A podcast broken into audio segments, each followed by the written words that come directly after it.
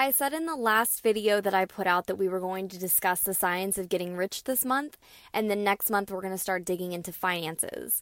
I have been recording the science of getting rich, but I haven't been able to post it yet because I have something equally as important on my list of things to do this month for next month, but none of that matters. The point is, I haven't gotten it all online yet, but I am recording and it's on the way. So, the audio that I'm posting now is completely along the same lines of the science of getting rich. And honestly, this might be easier to understand, especially coming from someone else. I don't know how easy or hard it's going to be to listen to me and my spin of putting the audiobook online, but this is something different. It's from someone else. It's just outstanding. So, listen to this as much and as often as you can. He has so much valuable information in every single sentence you could listen to this over and over and learn something new from it every single time. I'm posting this now because I've fallen behind on getting all the other stuff out there that I need to for this month, but that's okay because we're still on track for the end of the month to get all of the mind, law of attraction style information out there by the end of this month. But basically, this is the same information. If you haven't joined the Facebook group yet, please come over and do so because I would love your feedback as you go through this audio. And the more feedback, the better.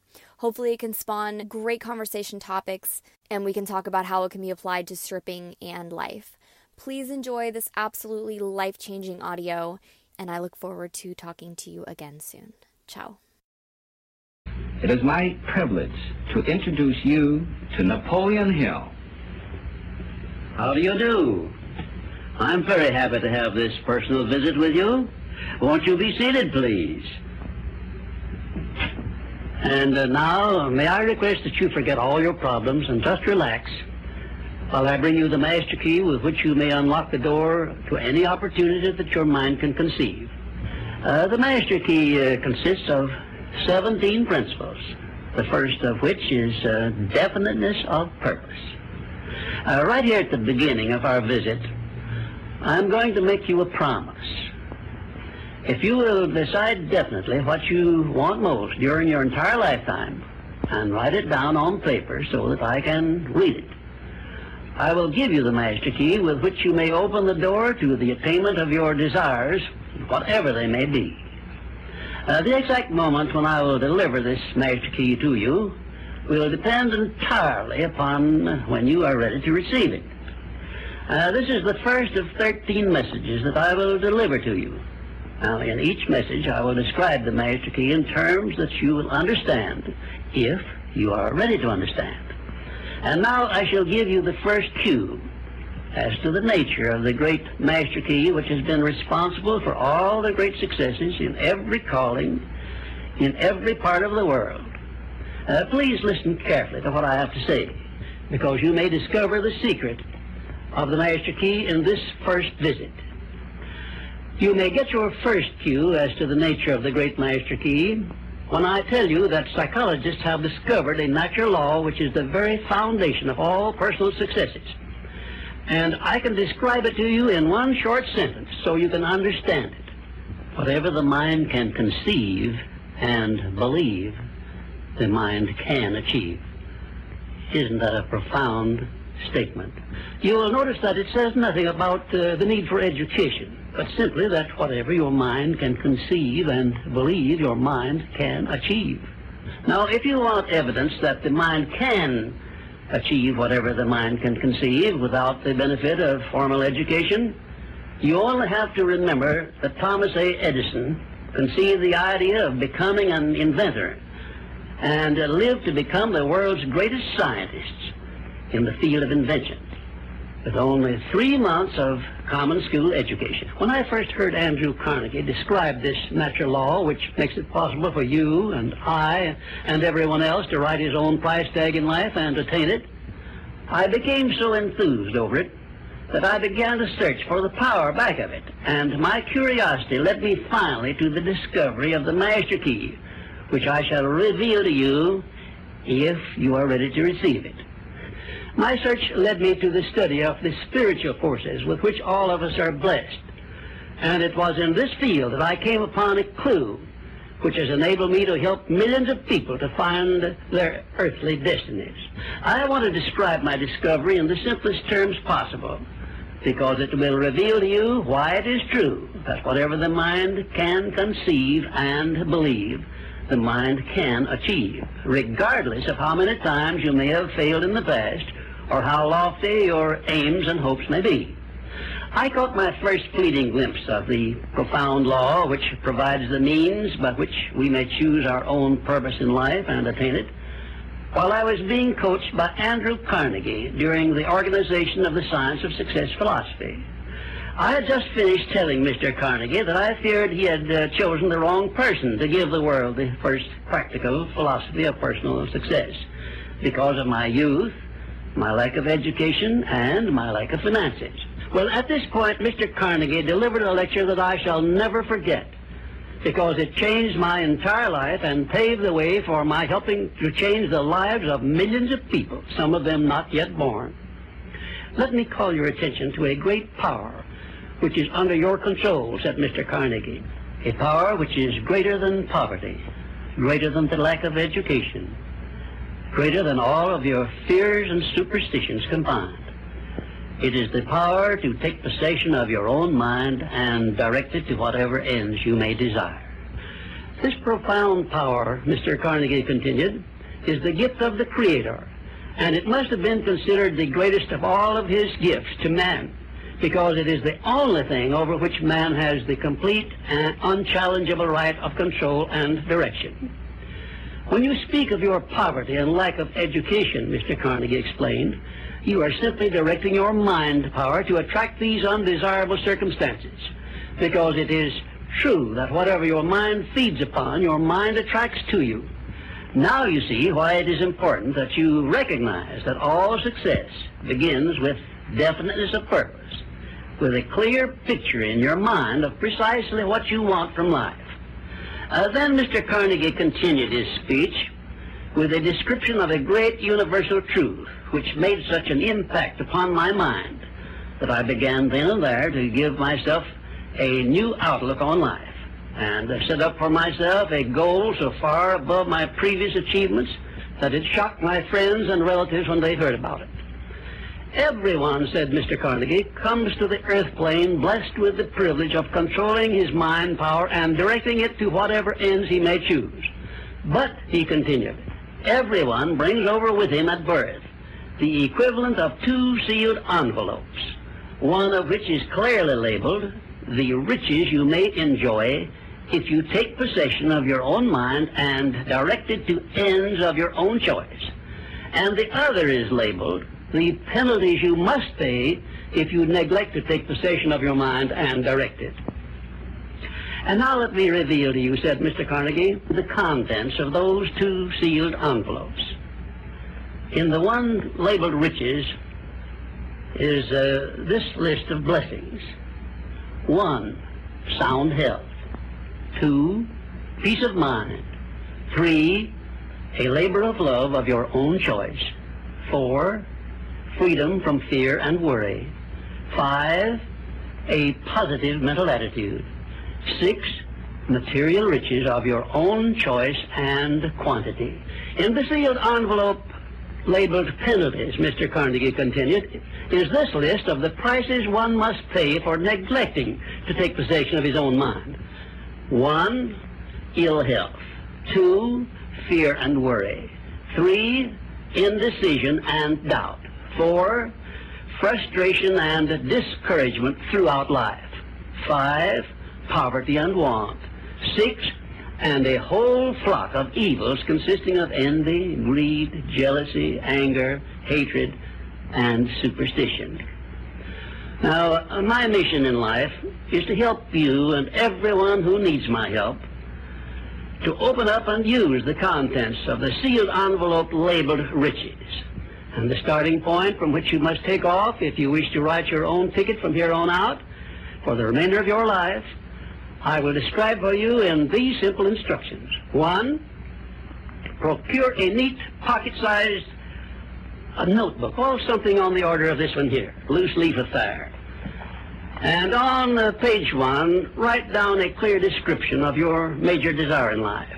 The one circumstance or position or thing which you will be willing to accept as your idea of success. And remember before you begin writing that your only limitations are those which you set up in your own mind or permit others to set up for you. And two, on page two of your notebook, write down a clear statement of precisely what you intend to give in return for that which you desire from life. And then start in right where you stand now to begin giving. And three, memorize both of your statements, what you desire and what you intend to give in return for it. And repeat them at least a dozen times daily.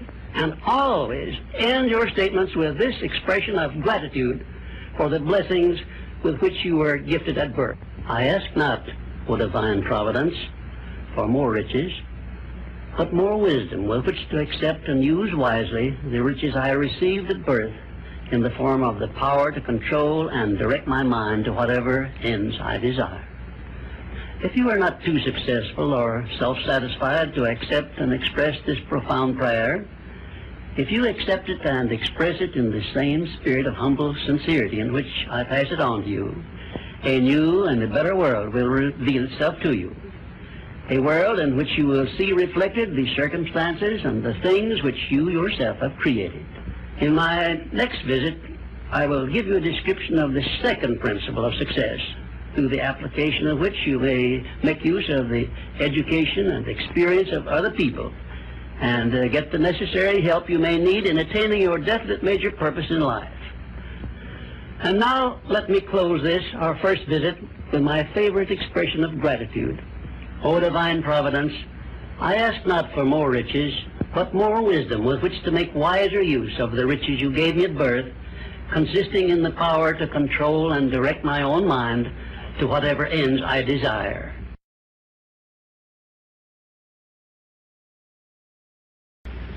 We come now to the second of the 17 principles which lead to the master key with which you may open the door to the attainment of your definite major purpose in life. Uh, this principle of success is called the master mind principle. I want you to understand the nature of the master mind principle because you must use it before you can take possession of the master key. An understandable definition of the master mind is this.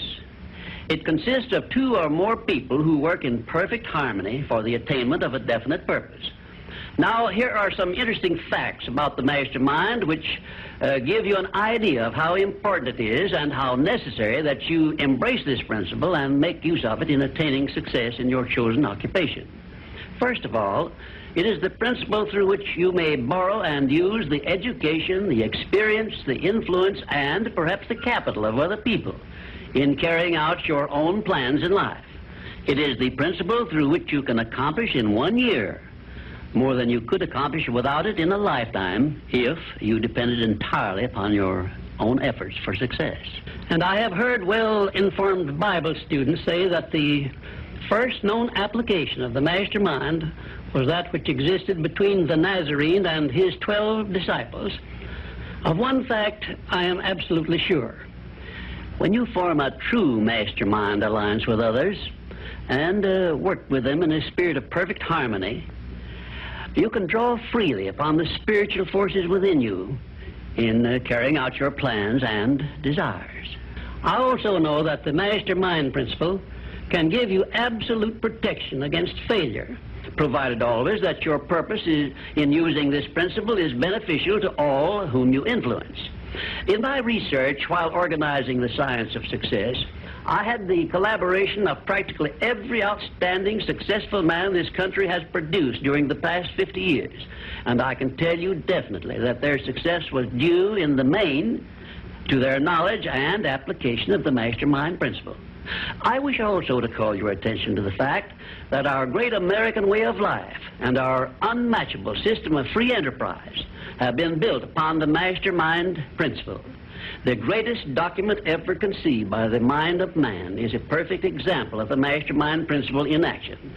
It is the Declaration of Independence and the best evidence of the importance of maintaining perfect harmony in a mastermind alliance may be found in the fact that the 56 men who signed the Declaration of Independence knew full well that it might turn out to be either a license of freedom for all mankind or a death warrant which would cause each of the signers to be hanged.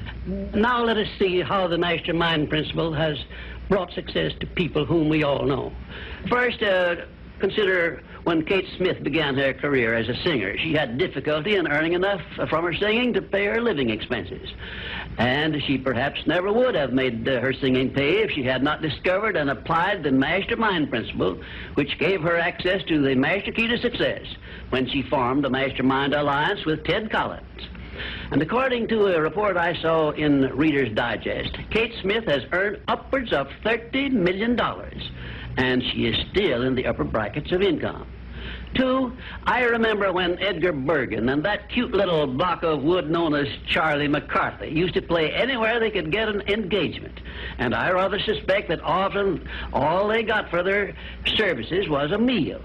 Uh, but Edgar Bergen is a smart man in the field of entertainment. So he formed the Mastermind Alliance, which introduced him and Charlie to millions of people by radio and television. And uh, I suspect he is not concerned about money any longer. And you may be surprised when I tell you that the great Ford industrial empire started with the formation of a mastermind alliance between Henry Ford and his wife. At the beginning of his career, Henry Ford was shy and lacking in self-confidence. It was Mrs. Ford who inspired Henry Ford with the faith and the courage to go ahead with the perfection of his horseless carriage. Although his uh, relatives and uh, neighbors generally tried to discourage him from wasting his time with the contraption, as they called it. Four, the Federation of States, known as the United States of America, is the richest and the most powerful nation civilization has yet produced. And the secret of our strength and riches consists in our form of government through which all our states function in a spirit of harmony based on the mastermind principle through a central federal government located at Washington. And now a word to you personally. If you work for a salary or wages, you have a marvelous opportunity to promote yourself into a higher income and a more responsible position by forming a mastermind alliance with your associate workers, including the management. In my next visit, I will give you further instructions on how to apply the mastermind principle so as to increase your own income and promote yourself to a higher position with the full cooperation of your management. Yes, that is correct. I will show you how to write your own price tag, fix your own wages, establish your own working hours, and give yourself financial independence. But Right now, I want you to do three things before our next visit. First, decide definitely where you wish to be and what you wish to be doing during the next three years. And second, decide how much money you desire to be making and what you are going to do to earn it. And third, form a mastermind alliance with at least one person in your immediate family and at least one other person among those to whom you are selling your services. By taking these three steps, you will have gone a long way toward appropriating the great master key to success. There is no such thing as something for nothing. Everything, including your personal success, has a price that must be paid. And the only price you are requested to pay for the present is the effort necessary to do three simple things that I have suggested. Now, before you begin to take the three steps I have suggested, there is one important fact I wish to, you to remember, and it is this. Control your mental attitude and make yourself friendly and agreeable with everyone with whom you are closely associated uh, if you expect friendly cooperation in return. Indifference cannot create a mastermind alliance for you. A negative mental attitude can bring you nothing but failure. Remember always, you are where you are and what you are because of your mental attitude in which you relate yourself to other people. Remember also, your mental attitude is the one and the only thing over which you have complete control. Success is something which has to be planned, and success is something which has to be earned in advance. True, there is such a thing as luck, but just remember that luck is something you can create for yourself if you know the rules and follow them just as I give them to you. Remember, too, that success in the higher brackets of achievement is something that can be had only by taking others along with you. And the best definition of success, which I know, is this. Success is the knowledge with which to get whatever you want from life without violating the rights of others and by helping others to acquire it. Uh, there is a known formula for the attainment of success, and it is as definite and certain as are the rules of mathematics or the principles of science. My purpose in these visits is to bring you that formula in simple terms that you can understand and apply. But I can never give you that for which you are not ready. If you are ready to advance into the higher brackets of success, uh, you will recognize this fact by your willingness to follow the simple instructions I shall give you as we go along. If Kate Smith had not been ready for success when she formed the Mastermind Alliance with Ted Collins, he couldn't have brought her success. Uh, this thing called success is a very profound and interesting thing because the, the line of demarcation between success and failure is so slight that it is often hard to tell where one ends and the other begins. Uh, for example, in my association with the late Henry Ford, I recognize that he had thousands of people working for him who had much more education than he, more magnetic personalities, more ability to make friends, and a much better chance of succeeding than Mr. Ford had when he was working for wages. But Mr. Ford had one simple quality the others who worked for him uh, did not possess. The same quality I will clearly describe for you in my future visits with you. Meanwhile, I would be interested in knowing if you can describe this one simple quality Henry Ford possessed, which made him the greatest industrialist this nation has ever produced. In my next visit, I will give you a definite clue as to the success quality which helped Henry Ford spread his influence throughout the world and make himself richer than Croesus, despite the fact that he had only a meager common school education. Until then, please be of good cheer, will you? And just remember that your only real limitation is the one you accept and set up in your own mind. Well, uh, this, our third visit, brings us to the success principle, which has marked the turning point of every person who has promoted himself or herself from the lower brackets of success to the higher planes of achievement where one acquires everything he desires. This principle is called the habit of going the extra mile, which means the habit of rendering more service and better service than one is expected to render and doing it in a positive mental attitude. I'm going to tell you all I know about this magic principle of self-advancement because it is uh, the one rule you must follow if you expect to write your own price tag and to be sure of getting it. Uh, let me describe this success principle for you in a brief formula which you can easily remember. I call it the QQMA formula, which means the quality of service you render plus the quantity of service you render plus the mental attitude in which you render service, determines the space you occupy in your chosen calling and the compensation you get from your services. If you will examine carefully the uh, people whom you know to be unusually successful, you will discover that they follow the QQMA formula, although they may do so unconsciously. Now, I wish to give you a big advantage over those who follow this formula unconsciously. I wish to show you how to make use of it deliberately with purpose of forethought, so you may make the principle pay off in a big way and do it quickly. Uh, now I shall tell you some of the benefits you will enjoy by following the habit of going the extra mile. One, this habit will bring you to the favorable attention of those who can and will provide you with opportunities to promote yourself into a better circumstance. Two, it will place back of you that great natural law of increasing returns through which the service you render will bring back greater than average compensations. And three, following this habit will make you indispensable in your chosen occupation or calling. Therefore, it will place you in a position to write your own ticket. And four, this habit will help you to excel in your line of work because each time you render service, you endeavor to do a better job than you did previously. And five, if you work for a salary or wages, this habit will give you preference when work is slack and others are laid off. And six, it will help you to benefit by the law of contrast because the others around you will not be going the first mile, let alone the second mile.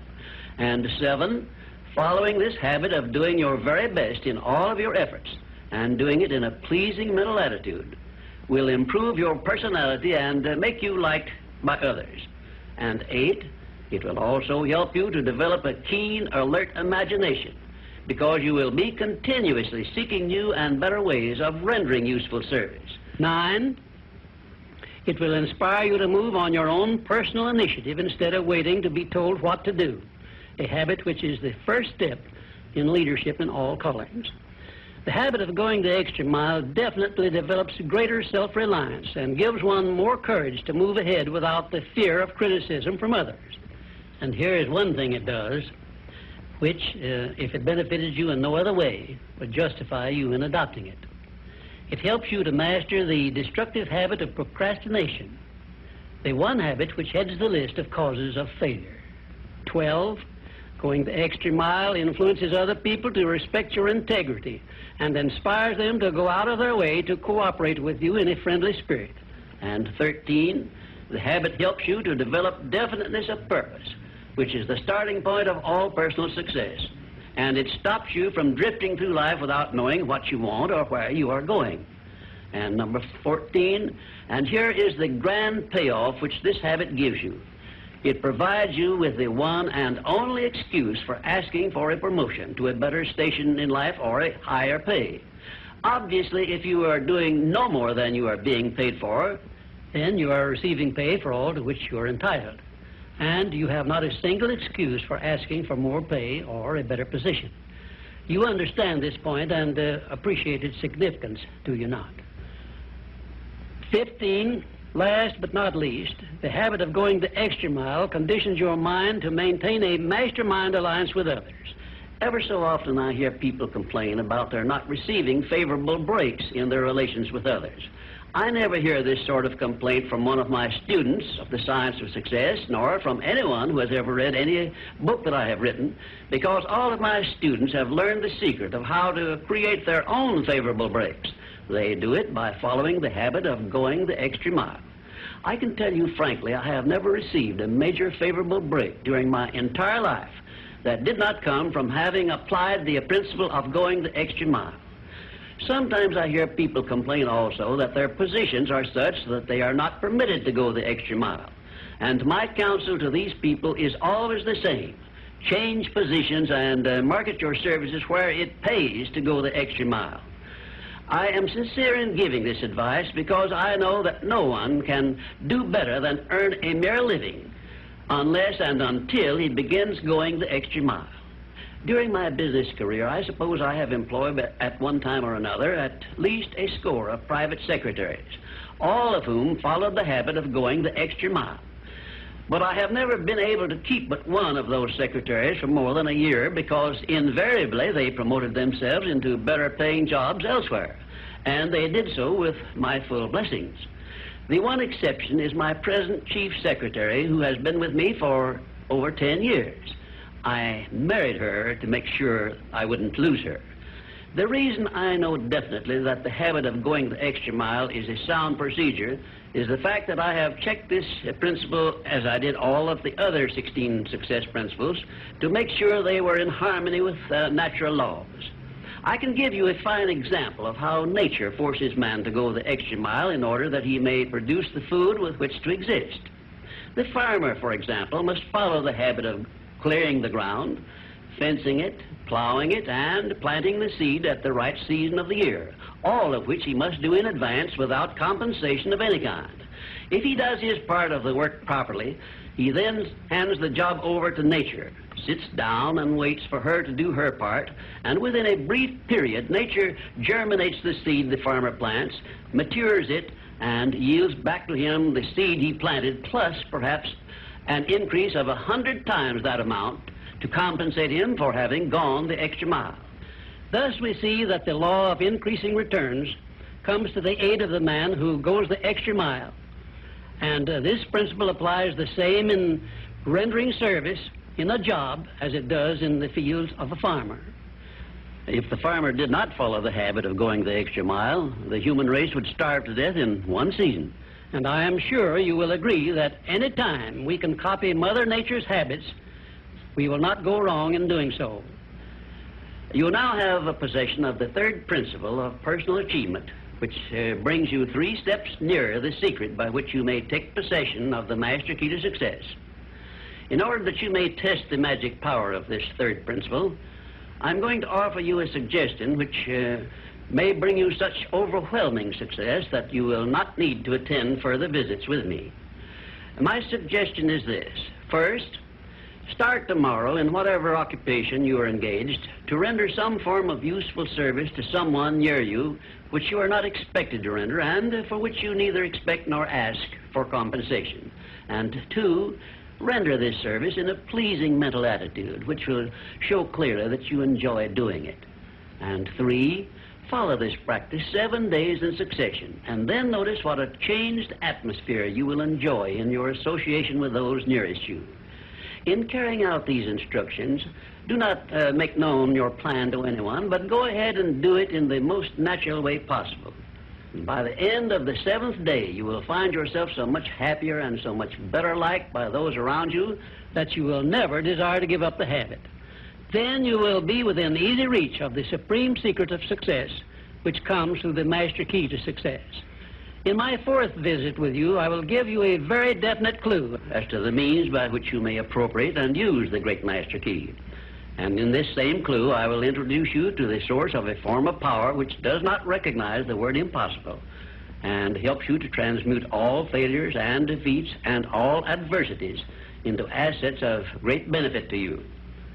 And now, until our next visit, may I remind you that if you believe it, you can do it. We come now to the fourth visit, where I shall introduce you to your greatest asset, and with this introduction, the master key to success will be within your easy reach. I say this is your greatest asset uh, because it is the fourth of the 17 success principles with which you may tap and draw upon the supreme power which created you and runs this entire universe. The name of this principle is applied faith. And I want you to remember it is not something I am bringing to you, but it is something you already possess, although you may not have made use of it in the past. And now let me tell you what applied faith is and uh, what you can do with it. Applied faith is the mental attitude wherein you may clear your mind of all fears and doubts and direct it to the attainment of whatever you desire in life. In our first visit, I told you that you and I and every person were blessed with the privilege of complete control over but one thing, and that is the exclusive right to take possession of our own minds and direct them to the attainment of whatever we desire in life. Applied faith is a mental attitude we must cultivate and maintain before we can take complete possession of our minds. It is the means by which we may break the seal of that envelope I mentioned in our first visit and take full possession of the six forms of riches we get in return for taking possession of our minds and using them. Those six riches were, as you may remember, sound health, peace of mind, a labor of love of your own choice, freedom from fear and worry, a positive mental attitude and material riches of your own choice and quantity. We are now, this very moment, standing in front of the gateway which can be opened only with the great master key to success. And I'm giving you the closest clue I have yet mentioned as to how you may take possession of this key. In order that you may condition your mind to embrace and use applied faith, you must understand that there are two ways in which you can use faith. You can put it into reverse gear and uh, use it in a negative way by allowing your mind to dwell upon the circumstances and the things you do not want, such as poverty, ill health, failure, defeat. And uh, this is precisely what the majority of people do, which explains why the majority of people go through life in misery and want. Or you can take possession of your mind and direct it to think of the six riches which came over with you in that sealed envelope. And you will attract uh, these riches to bless and serve you all through your life.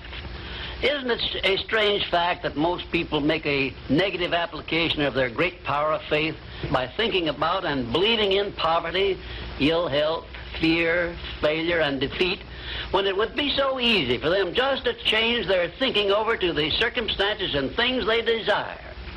Now let me give you a description of the one thing which represents the main difference between a successful person and a failure. Please listen carefully and think for yourself as I speak, because failure to recognize the truth I am about to give you is the starting point of most failures. Successful people in all occupations, all professions, and all callings have one trait which distinguishes them from the failures. It is their capacity for belief. The failures see the hole in the donut, but do not see the donut around the hole. The successes see the hole also, but they see the donut around the hole. Thomas A. Edison believed that he could perfect an incandescent electric lamp, and despite the fact that he failed over 10,000 times before he was crowned with success, he made his belief uncover the secret for which he was searching. Uh, give one guess as to how many times the average person must fail before he quits. Fails because of the lack of capacity for belief. How many times can you meet with defeat before you give up the ghost and quit? Henry Ford believed he could build a self-propelled vehicle which uh, would take the place of the horse and buggy. And despite the ridicule of relatives and neighbors and the lack of finances, he transmuted his belief into an industrial empire which changed the entire American way of life. Mind you, Ford did this with very little education and no operating capital to begin with. Right here, let me ask you a question which may well change your entire life. Uh, you perhaps have an idea or a plan which would be useful to other people, but you have uh, done nothing about it because you lack the self-confidence to give you a start. In other words, you are now where Henry Ford was before he built the first model of his world-famous automobile. Uh, Mr. Ford uh, broke through that wall of fear, which uh, may now be holding you back, and put his idea into operation by making use of the mastermind principle I mentioned in our second visit through an alliance with his wife. Now, the question I wish to ask you is this. Why don't you form a mastermind alliance with someone and begin putting your ideas to work for you? Belief is truly a magic word because it is the beginning of all successes. It is the very foundation of civilization. It is the one quality you must develop before you can make use of the great master key to success. To be successful, you must become a person with a great capacity for belief. And the place to start believing is with yourself. You should begin by recognizing that you were born with the privilege of complete control over your own mind. You should also recognize that by the application of the master key to success, which I am passing on to you through these visits, you can take full possession of your mind and make it yield you whatever you demand in life. Observe, I use the word demand, not beg. The Creator never intended for you to beg for anything. If He had, He would not have blessed you with full control over your own mind. If your life is not what you want it to be, you can change it. As a matter of fact, you can do anything within reason that you desire to do if you embrace the principle of applied faith and keep it directed to the attainment of the things you want and off the things you do not want.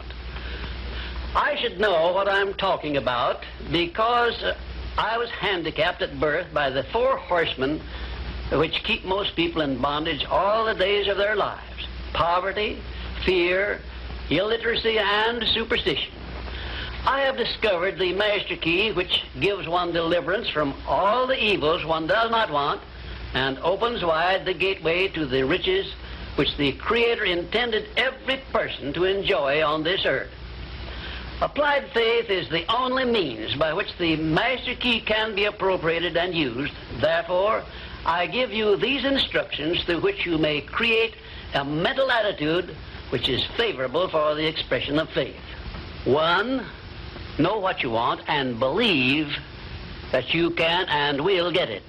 Two, give expressions of gratitude many times daily for having received that which you want even before you actually get physical possession of it.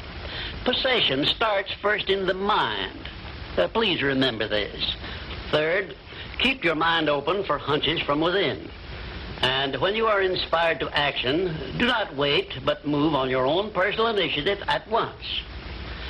Remember, there can be no application of applied faith without action. Fourth, when overtaken by defeat, as you may be many times, remember that man's faith is tested many times before he is crowned with final victory. And accept your defeat as nothing more than a challenge to keep on trying. And five, a burning desire for the things or circumstances you want is the starting point of all applied faith. Be definite, believe, and act. And uh, keep on acting if at first you meet with defeat. Six, when doubt creeps into your mind, remember that uh, whatsoever a man believeth, that shall he also reap. Remember, faith is not something you get. Faith is something you already have. But you may be using it in reverse gear by believing in the circumstances and things you do not want, the things you fear. Remember also that faith is guidance only. It is not a power which will bring you what you want, but a power that can guide you to go after what you want and get it. Remember, too, that your faith is limited only by your own capacity to believe. You can do whatever you make up your mind to do. I believed I could give the world a practical philosophy of success which would free men and women from their fears and limitations. I stood firmly back of that belief through 20 odd years of effort and saw my belief give freedom to millions of people. Do the thing, said Emerson, and you shall have the power. May I paraphrase this great truth by saying, believe and you shall receive. And now, until our next uh, visit, will you please remember that your life is exactly what you make it by your own mental attitude.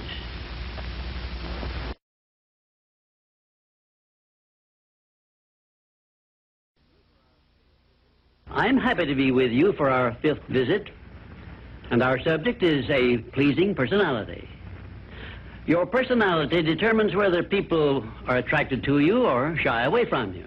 It is the show window in which you display your character to the world, and it is the one thing which distinguishes you from all other human beings. It is your trademark by which uh, people recognize you, and it is the thing which determines your success or failure in selling yourself through life. Therefore, you should see your personality just as others see it, so you may improve it uh, where it needs improvement. Uh, your personality consists of more than 30 different factors, traits, and characteristics. Because of the limit of time I can devote to this visit with you, I can mention only the more important of your traits of personality. But before I begin to describe these traits, I want you to know that every trait which goes into your personality is under your control, and uh, you can improve it so it will be whatever you want it to be. Let us start with the most important trait of your personality, your mental attitude. This is a trait with which you attract people to you and cause them to like you, or repel them and cause them to dislike you. Your mental attitude must be positive if you attract people to you. How do other people know whether your mental attitude is positive or, negative, you may ask? Well, the answer is easy. First of all, other people tune in and pick up your mental attitude by telepathy without uh, your saying a word or making a move. Uh, but there are other ways they can tell whether your mental attitude is negative or positive. You disclose this information by the tone of your voice, whether it is pleasant or harsh, by the expression on your face, whether it is soft and pleasing or harsh and scowling, by the courtesy and consideration you show other people, or the lack of these. So you see, there is no escape from revealing to others the exact nature of your personality. The next most important trait of your personality consists of your flexibility of your mental attitude or your lack of it.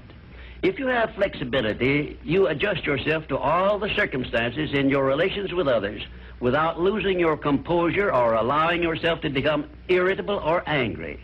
Uh, just remember, if you have flexibility of your mental attitude, it will be impossible for anyone to make you angry or to irritate you without your consent or cooperation. Now, this is worth knowing, isn't it? You cannot control the actions of other people which might justify you in becoming irritated by them, but you can control your reaction to all such circumstances by exercising your trait of flexibility.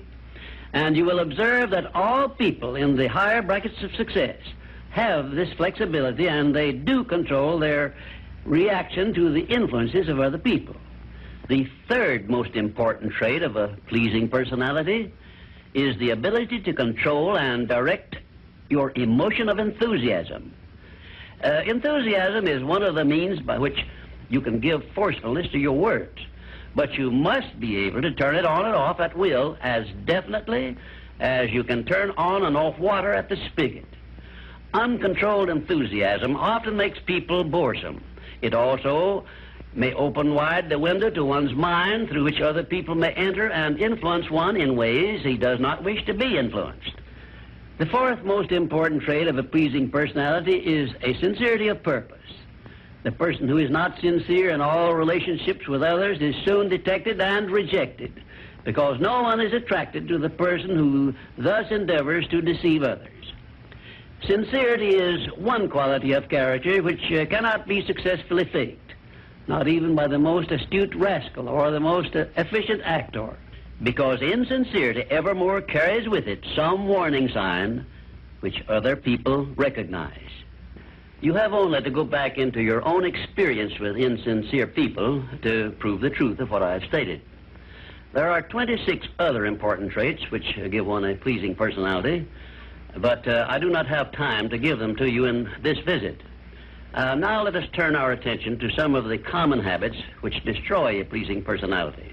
Uh, please uh, check yourself as I describe these negative habits, and uh, you may make uh, discoveries about yourself sufficient to enable you to rebuild your entire personality so it will become a master salesman in your behalf. One, one of the most uh, destructive habits which make one's personality objectionable is that of breaking in and running away with the conversation when others are speaking. And two, sarcasm expressed by insinuations and wisecracks which are not so wise is near the head of the list of habits which uh, give one a negative personality. And third, vanity expressed by either words or actions is sure to make one unpopular. And four, indifference in listening while others are speaking is sure to be noticed and uh, resented. It is more profitable to be a good listener than it is to be a good talker because one is always apt to learn something while listening to others, uh, but never learns anything from hearing himself talk. Five, the attempt to flatter where flattery is obviously not deserved will bring quick resentment from others. Also, it will put them on notice if they are wise, that the flatterer wants something he perhaps should not get. And six, the habit of finding fault with the world at large and people in general is never a popular habit, and it is no part of a pleasing personality. It is far better to direct conversation to the circumstances and uh, things which are right than to complain of those which uh, one believes to be wrong. And seven, one of the very worst habits which destroy a pleasing personality is that of uh, openly and directly challenging those with whom one may not agree, where there is no obvious reason for doing so, except the desire to be on the opposite side. And eight, the habit of volunteering unsolicited advice to others who have not requested it can make one an intolerable bore. Uh, free advice usually is considered to be worth just what it costs which is nothing but the patience with which to listen to it. And nine, the habit of speaking of one's physical ailments, worries, and personal problems may be tolerated by others, but this habit will never make one welcome or pleasing. If you wish to make yourself welcome in your relations with others, uh, manage to talk about things which interest and concern those to whom you are speaking. Uh, you will never be boresome to the person to whom you are speaking of himself and the things which interest him a truth which all master salesmen understand and respect.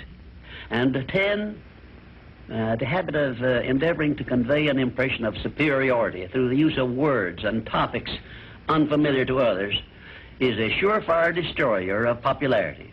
If you wish to sell yourself to others successfully, you must negotiate with them on their own level through terms which they understand. And 11, Envy of those who are successful is a trait which uh, destroys a pleasing personality. The truly great men and women have all been known to be generous, sympathetic, and uh, joyous in connection with the good fortunes of others. And 12, slovenliness in body, posture, and in clothing never attracts but always repels others. Clothes make not the man, as has been said, but they surely give him a mighty good start if they are appropriate and properly worn. Carelessness in body carriage and posture is immediately traceable to a negative mental attitude. If you are free from these 12 common habits which uh, make one unpopular, you probably have a very pleasing personality. Uh, there are five other negative habits which uh, make one unpopular, which I have not had the time to mention. Remember this, please. If you are not liked by other people, you may be sure there is a reason which you can uh, detect and correct. It is unnatural for one person to dislike another without a cause. Before you can make full use of the master key to success, you will need to make your personality pleasing. Uh, this will require courage on your part and honesty with yourself. A pleasing personality stands near the head of the list of assets which make one truly rich.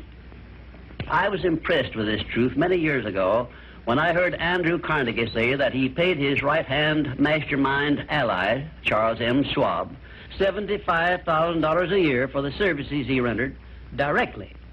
But he often gave Mr. Schwab a bonus uh, at the end of the year of a million dollars for the influence he exerted on his associate workers because of his pleasing personality. You see, therefore, Andrew Carnegie, who has been said to have been the greatest judge of men this nation has ever known, placed a value on a pleasing personality of more than ten times as much as he valued the personal services of his right-hand man. Uh, perhaps this will give you a clue that may help you up the market value of your personality. And now, until we meet again, may I wish you health, wealth, and peace of mind.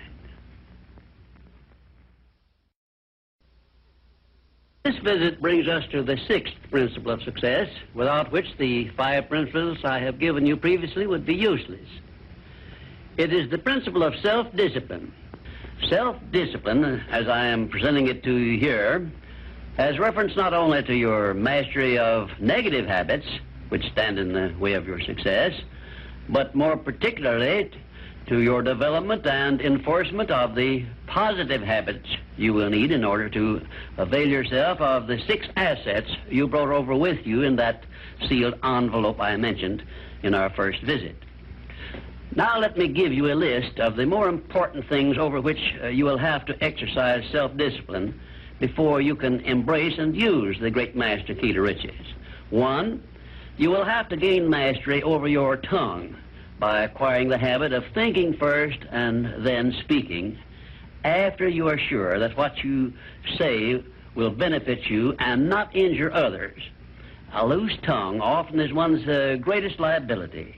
Two, you will have to exercise self-discipline in mastering the common tendency to strike back at those at whom you have a cause, real or imaginary, for a grievance. You must remember that everything you do to or for another, you do to or for yourself. Because your every thought and every act which benefits or injures another person comes back to you in kind, greatly multiplied. So, if you feel that you must slander another person, do not speak it, but write it. Write it in the sands near the water's edge, then move away from it until the tides have flown. Three, you will have to exercise self-discipline over all of your emotions, particularly your emotions of love, hate, fear, and sex. Uh, these are the big four of your emotions, and uh, they can make you or break you according to the extent of discipline you exercise over them. Four, your mental attitude needs discipline and control at all times. Uh, lacking this discipline, it can, and it often does, uh, drive away friends, destroy opportunities to get ahead, brings on physical and mental illness, develops stomach ulcers, and uh, makes peace of mind impossible. Five, I have reserved the emotion of sex for special mention because failure to exercise self-discipline over this emotion probably heads the list of all the causes of personal failure. The emotion of sex is the most powerful of all emotions, and it is nature's great creative instrument with which all species of living things are perpetuated. The proper means of self-discipline of the emotion of sex is transmutation, the control and direction of this great emotional feeling toward the attainment of worthy purposes, such as the fulfillment of one's major purpose in life. The great leaders, artists, orators, industrialists, and uh, professional people have learned the art of sex transmutation through the proper system of self-discipline. Uh, because of the delicacy of the subject of sex emotion, I am limited as to the information I can give you about it on this visit. But I have covered the subject uh, much more in detail in some of my books. And six, your stomach also needs discipline through the proper habits of dieting and fasting. Because information on dieting and fasting should come from your own doctor I will not go into details uh, concerning them, except to call your attention to the need for knowledge on this subject. Uh, personally, I attribute my sound physical health mainly to the habits of dieting and fasting which I have developed uh, through the years. And seven, you will need to exercise self-discipline in relation to religion and politics because our country, which is the most acceptable form of society civilization has yet produced, is made up of people of varying beliefs in connection with both of these subjects. To be happy and prosperous in our country, we must learn to live and to let live, to give others the privileges we ask and demand for ourselves. And uh, this often calls for strict discipline over self. Eight, but I have reserved until the last my reference to the most important circumstances over which you must exercise the strictest of self-discipline if you are to embrace and use the great master key to riches. I have reference to your profound privilege of taking possession of your own mind and directing it to whatever ends uh, you may desire. You cannot take possession of your own mind or direct it to definite ends without a practical system. I have devoted the better portion of my past life to the revelation and presentation of such a system. And I know that this system works because it has been successfully used by many millions of people throughout the world.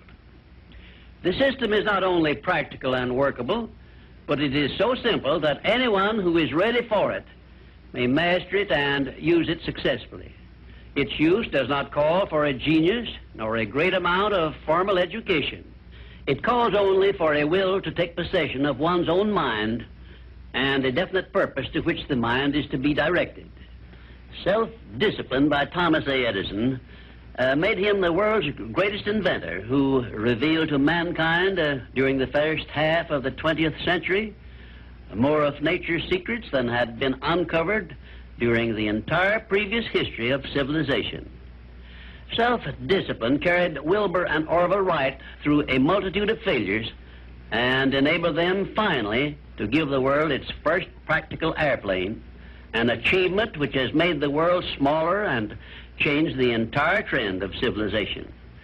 Self-discipline helped Helen Keller to triumph over deafness, blindness, and dumbness, a combination of afflictions such as most people never experience. Self-discipline helped me to carry on through years of heart-aching discouragement and defeat and uh, give the world the first practical philosophy of success based on the know-how gained by hundreds of men and women who spent a lifetime by the trial and error method in discovery of the principles which uh, lead to personal success. Self-discipline is among the top-ranking features of all the great religions, including, of course, the Christian faith. And uh, there are some people who believe that our major purpose on earth is that of developing wisdom through struggle and uh, self-discipline. One thing is certain. No one ever becomes very wise without the aid of self-discipline. And no one ever finds peace of mind and happiness without the strict exercise of self-discipline. Self-discipline is the only means of transmuting sorrow into faith. It is the only means by which uh, we may transmute hatred of others into the milder emotion of sympathy for them. It is the only means by which we may reveal and uh, profit by the seed of an equivalent benefit which comes with every adversity and every defeat. It is the only means by which we may shut out of our minds the deadly effects of past experiences of suffering and unpleasantness. And it is the means by which we may discover that other self we carry around with us, that self which has great capacity for belief and uh, does not become influenced by failure and defeat. Self discipline can give us freedom from the fear of death, the most difficult to master of all of our fears. It can free us from the disease of hypochondria, the fear of imaginary illness with which so many people suffer and sometimes die. Self discipline is the means by which we may think our own thoughts, live our own lives as we wish to live them, and remain forever free from the evils of fears and limitations which we have inherited from the dark ages before the dawn of civilization. The Creator never gives one an asset or benefit without uh, passing along with it the means by which it may be embraced and used. Self discipline, therefore, is the means by which the Creator provided us with a method of embracing and using the only thing over which we have unchallengeable control the power of our own thoughts. And now, until our next visit, may I remind you that the habit of taking the line of least resistance makes all rivers and some men crooked. Well, uh, this brings us to the seventh visit, and I hope to hand you the master key to success before I finish, because my subject will lead you so near to the master key that you will be apt to recognize it. As I have suggested in previous visits, a positive mental attitude can clear away all obstacles which stand between you and your major purpose in life. Because of the importance of the subject of our visit, I shall not only tell you that a positive mental attitude heads the entire list of the 12 great riches in life, but I am going to give you explicit instructions as to what you must do to keep your mind positive. In all the success books I have written, I have never suggested to my readers what they should do without clearly telling them how to do it. Are you ready? If you are ready, this visit may bring the most important change in your life you have ever experienced. One, learn to adjust yourself to other people's state of mind and difficulties so as to get along peacefully with them and to refrain from taking notice of trivial circumstances in your relations with other people by refusing to allow them to become controversial incidents. Uh, great people always avoid small incidents of controversy when possible. Two, Establish for yourself a definite fixed system of conditioning your mind at the beginning of each day so you will keep it positive under all circumstances. Three, learn the art of selling yourself to other people by indirection, such as asking leading questions which will bring out the sort of reactions from others which you desire. And do not permit yourself to be drawn into argument over unimportant subjects. Four, Adopt the habit of uh, having a good hearty laugh every time you become irritated or angry, and it will help you if you begin each day with one minute of hearty laughing. Uh, this will change the chemistry of your brain and uh, start you out with a positive mental attitude. Uh, however, you had better get out of sight when you take your laughing exercise. Five, start each day with an expression of gratitude for all the adversities, defeats, failures you have experienced in the past and search for the seed of an equivalent benefit these uh, have yielded you through the passing of time. Then give thanks for the blessings you expect to receive during the day. Six, learn to concentrate your attention on the can do portion of all of your problems and desires and start action where you stand in carrying out this portion. Uh, no matter what may be your problem or your desire, there is always something you can do right now that will help you. Uh, find out what this something is and do it. Seven, learn to transmute all unpleasant circumstances into immediate action which calls for a positive mental attitude and make this a fixed habit. For example, When you are angry, switch your mind to some sort of action in connection with your hobby or your major purpose in life. And uh, keep it busy with that subject for five minutes. Eight, recognize that every circumstance which influences your life, whether it is a pleasant or unpleasant circumstance, is grist for your mill of life. And so use it to make it pay you dividends in one form or another. Remembering, meanwhile, that your strength grows out of your struggles. Follow this instruction, and you will soon learn that there is no such thing as an unprofitable experience. Nine, look upon your life as a continuous process of education, of learning from all your experiences, good and bad, and to be always on the alert for gains of wisdom which come to you a little at a time in both your pleasant and unpleasant experiences. Ten, make the world over to fit your own pattern if you choose. But uh, begin with yourself in some sort of self-improvement which will make you more open-minded, patient, and generous in your relations with others. 11. Express gratitude twice daily for your recognition of the fact that you have been given complete control over your own mind and ask for guidance in order that you may use this profound gift wisely in all your thoughts and acts. 12. Go out of your way daily to comment enthusiastically on the good qualities of those with whom you live and work, but do not mention their negative qualities. Then observe with benefit to yourself how quickly others will begin to concentrate on your good qualities. Remember, I'm still talking about how to keep your mind positive. And 13, accept all criticism of yourself as an occasion for self-examination to determine how much of it is justified, and you will be sure to make startling discoveries about yourself which will help you to uh, the remainder of your life. 14. Do not accept from life or anyone else anything you do not desire. And remember that uh, Mahatma Gandhi proved himself to be more powerful than the great British military forces by this uh, simple method of passive resistance. 15. Remember always that there are two kinds of circumstances which uh, cause you to worry those you can do something about, and those you can do nothing about. Nothing, that is, except to use passive resistance and refuse to permit them to worry you.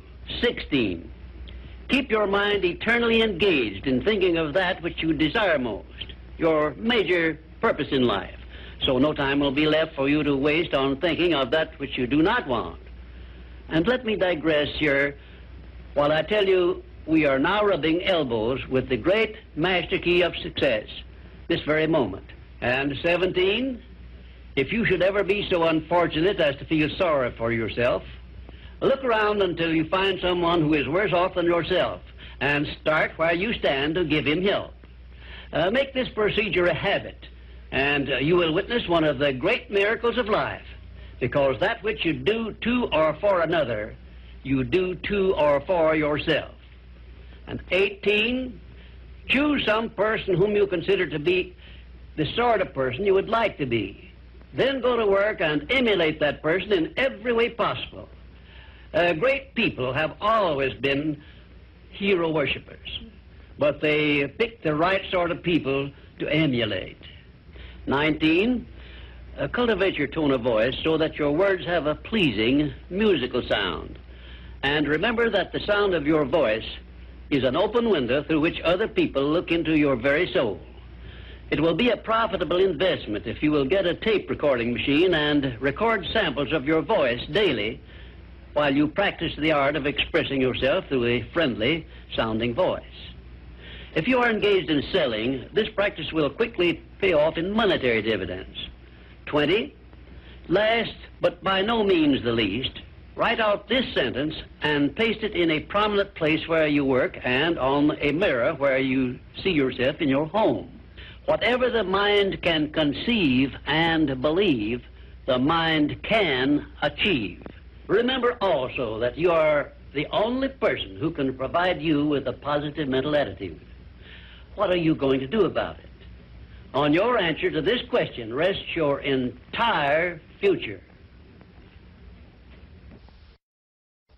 Frank Bettger, the author of How I Raised Myself from Failure to Success in Selling, listed enthusiasm as the first of his 13 success objectives, and his enthusiasm became one of his most powerful assets as he learned to use the great self-motivator to be enthusiastic, act enthusiastic. As the eminent teacher and psychologist William James has so conclusively proved, the emotions are not immediately subject to reason, but they are always immediately subject to action. We can achieve nothing important until we have enthusiasm. Now, Dr. Hill will explain how you can develop a feeling of enthusiasm for all that you do. Our eighth visit uh, brings us to the subject of enthusiasm, which may be likened to steam in a boiler, which, uh, when it is controlled and turned on, starts the wheels of machinery into action. Someone has said that knowledge is power. That is only a half-truth, for knowledge becomes power only when it is put into action for the attainment of a definite objective. Enthusiasm is one of the more powerful means by which we may put into action our education, experience, and knowledge. Spoken words without enthusiasm are often ineffective, and sometimes they can be actually boresome, as you, of course, know if you have uh, noticed the effect a speaker without enthusiasm has on his listeners. I have known lecturers to hold audiences spellbound for two hours, yet, when members of the audience were asked to tell what the speaker had said, they could not remember. But what they did remember was that the speaker got their attention and held it. And now let me explain why enthusiasm has such a powerful impact upon the minds of those who come under its influence. To begin with, I believe you'll be interested in knowing that your brain and every other person's brain is both a broadcasting station and a receiving station, which sends out thought vibrations and picks up those sent out by other people. When you turn on your enthusiasm, you step up the vibrations of thoughts which go out from your brain so that they reach and affect other people more quickly. As a matter of fact, you can send out thoughts which have been so stepped up with silent enthusiasm that they will reach and influence other people to whom you direct your thoughts. This is a fact which has been known to psychologists for ages, and it is also known to most master salesmen who use this method to condition the minds of their prospective buyers before they ever talk with them. You must have observed that the enthusiasm is very contagious, that it engages the attention of those who come under its influence and causes them to respond in a similar spirit of enthusiasm. I once heard Andrew Carnegie say that if you turn loose one man who thought in terms of intense enthusiasm in an industrial plant employing thousands of people, this man's enthusiasm would very quickly reach and influence every person in the plant. And he said it made not the slightest difference whether the enthusiasm was negative or positive, constructive or destructive. Uh, then Mr. Carnegie went on to explain that in his selection of employees for promotion to bigger jobs, the first thing he looked for was a man's capacity to express himself in terms of intense enthusiasm. He said that enthusiasm is one of the most important traits necessary for leadership.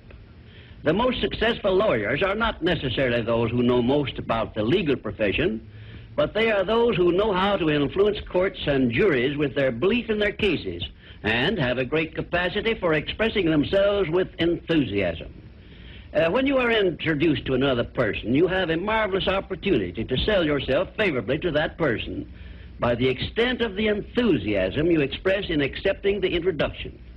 When you shake hands with another person, you have also a fine opportunity to make a favorable impression by the warmth of enthusiasm you put into that handshake. If there is anything which leaves me flat and unfavorably impressed when I'm introduced, it's an extended hand which feels like a piece of cold ham and acknowledges the introduction with a cold, canned, pleased to meet you, with no signs of enthusiasm back of it. Now, right here, let me give you a brief course in salesmanship which may be of value to you the remainder of your life. When you meet anyone on whom you wish to make a favorable impression, when it is a stranger you have not previously met or someone with whom you are already acquainted, do these things. One, turn on your enthusiasm and so modulate your voice with it that you definitely make the other person feel you are happy to communicate with him. Two, When you shake his hand, take a firm grip on it and give it a quick, firm squeeze at the end of each word you express in your greetings. For example, say, How do you do? I am so very glad to meet you. Uh, do not crush the hand, however, as I have uh, known some people to do. Three, then, if you begin the conversation, be sure that you direct it to some subject of interest to the other person. And four, uh, follow through by eagerly asking questions which will keep attention focused upon the other person. Then, when you are ready to have the other person hear what you have to say about yourself or your interest or your business, he will have been prepared to listen attentively. I've often told my students of salesmanship that the best possible way for one to sell himself to others is to first sell the others to themselves. That counsel was sound when I began training salesmen over 30 years ago, and it is still sound. When I was a youngster in school, I discovered that the teachers from whom I learned most were those who expressed the greatest enthusiasm in their teaching. And I have heard an experienced doctor say that the enthusiasm he carries into the sick room with him has more to do with helping to bring about a cure than all the medicine he can prescribe. Enthusiasm is an expression of a positive mental attitude, and it has long been known to doctors that a positive mental attitude stands high on the list of influences which uh, give one sound health. I have heard it said, for example, that only one thing causes stomach ulcers, and that is worry or a negative mental attitude. And only one thing can cure stomach ulcers, and that is a positive mental attitude. It seems that disease germs cannot live and thrive in the bloodstream of one whose mind is always positive. I have still another very important observation concerning the power of enthusiasm, which I wish to give you. I have observed that prayers expressed with intense enthusiasm uh, bring much uh, quicker and more satisfactory results. Now, you can try this for yourself and be convinced. I began experimenting with this idea many years ago, and from my experiences, I gathered the information which caused me to change my method of prayer entirely. I now use the prayer I recommended to you on previous visits with the gratifying results that I get quicker and more favorable action from my prayers than I did when I expressed them in a spirit which lacked enthusiasm. I suggest that a very practical way to begin learning to express yourself with enthusiasm will be to follow the habit of reading aloud for 10 minutes daily, putting all the enthusiasm at your command into your reading. Uh, you will be surprised in a short while at how much this will help you in speaking with enthusiasm in your ordinary conversations. I would suggest also that you adopt the habit of practicing enthusiasm in your conversations with your family and your business associates. Incidentally, this habit will make you more popular with those who are close to you. You can enjoy the benefits of enthusiasm if you are interested enough to develop a technique by which to acquire this habit, so you will follow it in a natural, unaffected tone of voice. If you follow my suggestion that you read for 10 minutes daily as a means of uh, acquiring the habit of enthusiasm, I recommend that you write down a list of 10 subjects, things, or circumstances in which you have the keenest interest, and use this list for your practice purposes you will have no difficulty in reading in a tone of enthusiasm in connection with the things that you like best. And finally, if you have not already picked up some useful ideas as to how the habit of enthusiasm can be developed, or what causes one to be enthusiastic, let me give you an example which may provide you with an interesting cue. You perhaps remember when you were courting the person of your choice, or being courted, as the case may be, you needed no one to tell you how or why to be enthusiastic. Of course not, because the motive of love or affection took care of this without effort on your part. Just remember that enthusiasm is always easily expressed when one is inspired by a burning desire for something or any motive associated with one's closest interests. Where there is no motive, there is apt to be no enthusiasm.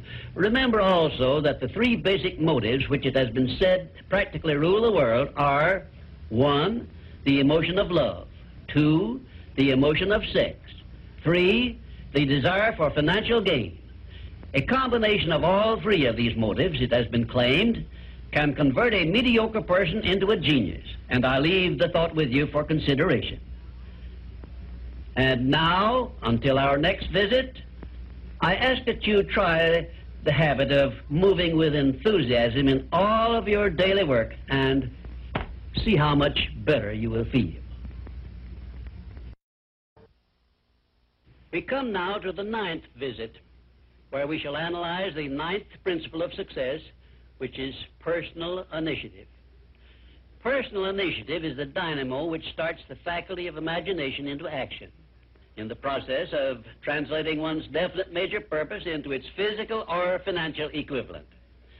If you aim for success above mediocrity, you will need to learn to act on your own personal initiative because your success is something which you must achieve for yourself without someone telling you what to do or how to do it.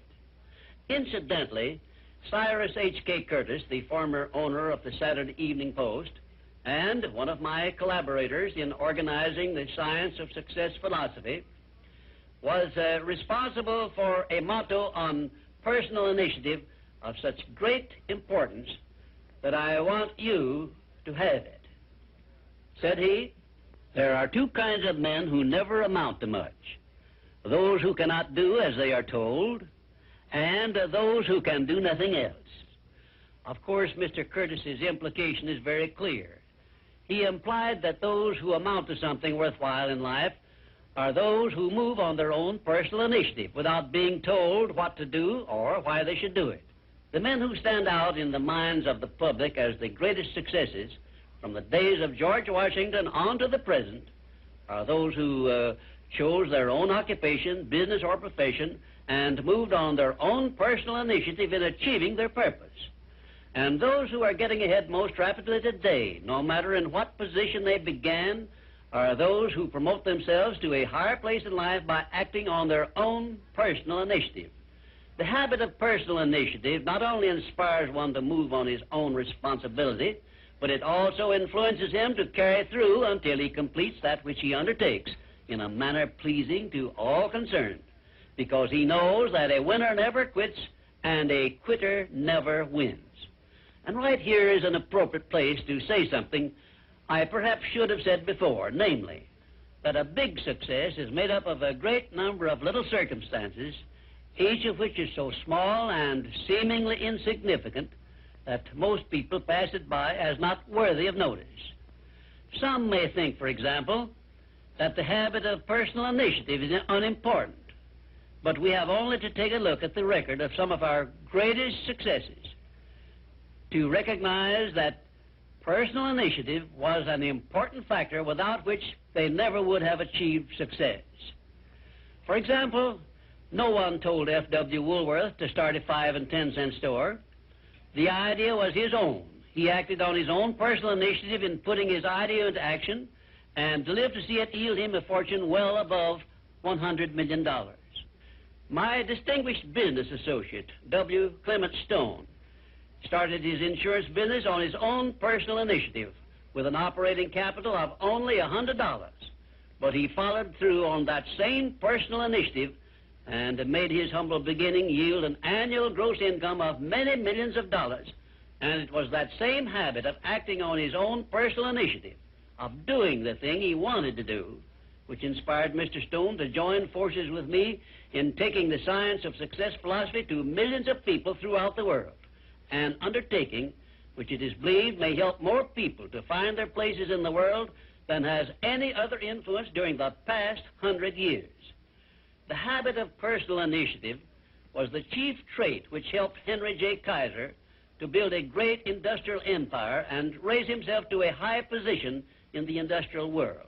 It was this trait of personal initiative which inspired Mr. Kaiser to pile up such an enormous record in the building of ships during World War II despite the fact that he had never built ships before. One day when I was lecturing to one of my classes, I mentioned Henry J. Kaiser's wonderful record in building ships more cheaply and quickly than experienced shipbuilders had been able to do. When one of my students spoke up and said, uh, Mr. Kaiser's having been a friend of Jesse Jones of the Federal Reserve Bank did not hurt his chances of success any, did it? Well, for a moment it looked as if that question had placed me on a spot. But I soon recovered my composure and came back with this reply. No, his knowing Mr. Jones did not hurt his chances, but think of the thousands of industrialists, many of whom may also have known Mr. Jones, but did not use their personal initiative in getting his financial help. Personal initiative is one quality which inspires one to form friendships and to make contacts with people who can be of aid to them in times of need. It was my personal initiative which influenced Andrew Carnegie to give me an opportunity to organize the Science of Success philosophy. I now wish to give you an outline of the more important attributes of the person who has sufficient personal initiative to give him leadership in his chosen occupation. One, first of all, the person who follows the habit of personal initiative has a definite major purpose in life and a plan for its attainment. Two, and a mastermind alliance with those whose help is essential in achieving his major purpose. Three, he has the necessary persistence and the will to win to carry him along when the going is hard and he meets with obstacles. Four, he makes decisions promptly when he has the necessary facts on which to base them and changes them slowly, if at all. Five, he follows the habit of doing more than he is paid for, and he does so in a pleasing, positive mental attitude. Six, he accepts full responsibility for everything he undertakes and never passes the buck when things go wrong. Seven, he can take friendly criticism without resentment because he has learned to profit by it. Eight, he knows what the nine basic motives are which inspire all human endeavors and never requests anyone to do anything for him without giving that person an adequate motive for doing so. Nine, he never expresses an opinion about anything unless he has thought the subject through and is prepared to state how he came by his opinion. Ten, he follows the habit of listening much and talking only when he has something to say which may benefit himself or others. Eleven, he has a well-developed sense of observation of small details and knows his job from the smallest detail to the greatest. Twelve, he never tells anyone to do anything without suggesting why it should be done and how it may be done best. Thirteen, he follows the habit of concentrating his full attention on one thing at a time. Fourteen, his mental attitude is positive at all times when he is in communication with other people. Fifteen, if you ask him a question, he will give you a direct answer, even if he has to tell you he does not know the correct answer. 16. Last, but perhaps most important of all, he never puts off until tomorrow that which should have been done last week, because he knows that the habit of procrastination is near the top of the list of the causes of failure. If you can rate OK on each of these 16 traits of personal initiative, you are a leader in your field of endeavor. Uh, when you come to examine yourself on the subject of personal initiative, just remember that your success or your failure depends very largely on the action you take in connection with your occupation. No one will tell you what you should do. No one will tell you what not to do. The decision must be your own, and uh, you must follow through and carry out your decision on your own personal initiative. If you work for wages or a salary, you should decide to promote yourself through your own personal initiative to the top of the scale in your occupation. And remember that your promotion is entirely in your hands. In my previous visits, I have given you a blueprint of the steps you should take in promoting yourself to whatever station in life you desire. Now, let me give you a brief review of eight principles we have covered previously. One, definiteness of purpose. By now, you should know what you want most from life, and you should have a plan for getting it.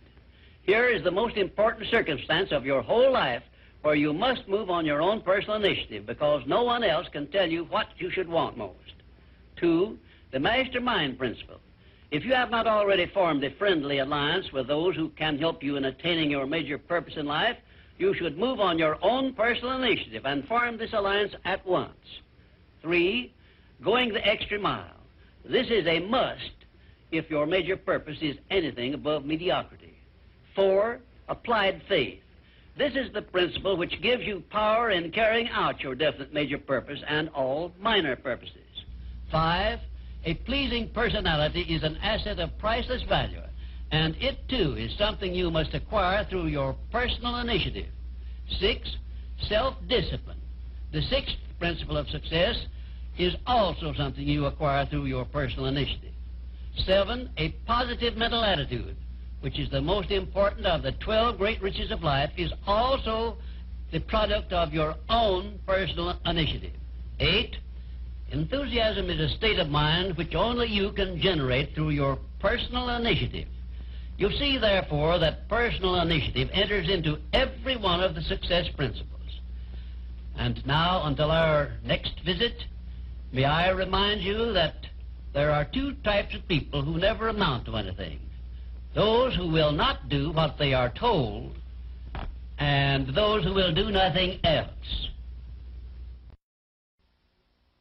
Our tenth visit brings us to one of the strangest of the 17 principles of success because it is the principle which makes it possible for you to convert into an asset every adversity, every disappointment, every defeat, and every failure you meet with from now on the remainder of your life. Yes, the principle of learning from adversity makes it possible for you to transmute all your past failures and mistakes into an asset which will help you achieve outstanding success in the future. At the very outset of this visit, I wish to call your attention to an important fact which may give you immediate possession of the great master key to success, namely, that your positive mental attitude is the only means by which you may convert adversities, defeats, and failures into assets. It seems to have been intended that everyone should experience adversities, defeats, and even failures as a part of nature's method of dis disciplining people to learn how to take possession of their own minds. But the Creator very wisely provided everyone with the means for converting these experiences into benefits of a priceless value the means being our privilege of maintaining and directing a positive mental attitude.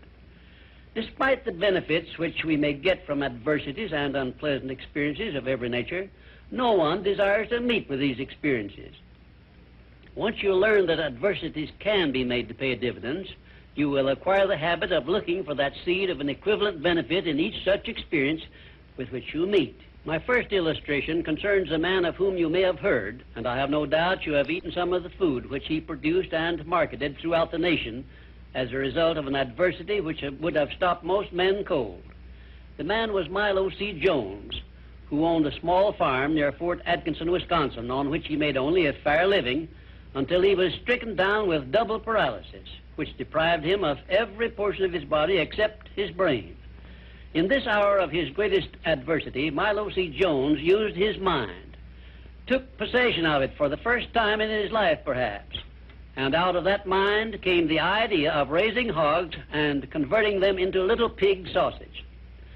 And on that same farm, where previous to that adversity he made only a mere living, he found the seed of an equivalent benefit that compensated him for the loss of the use of his body and lived to see little pig sausage yield him a huge fortune.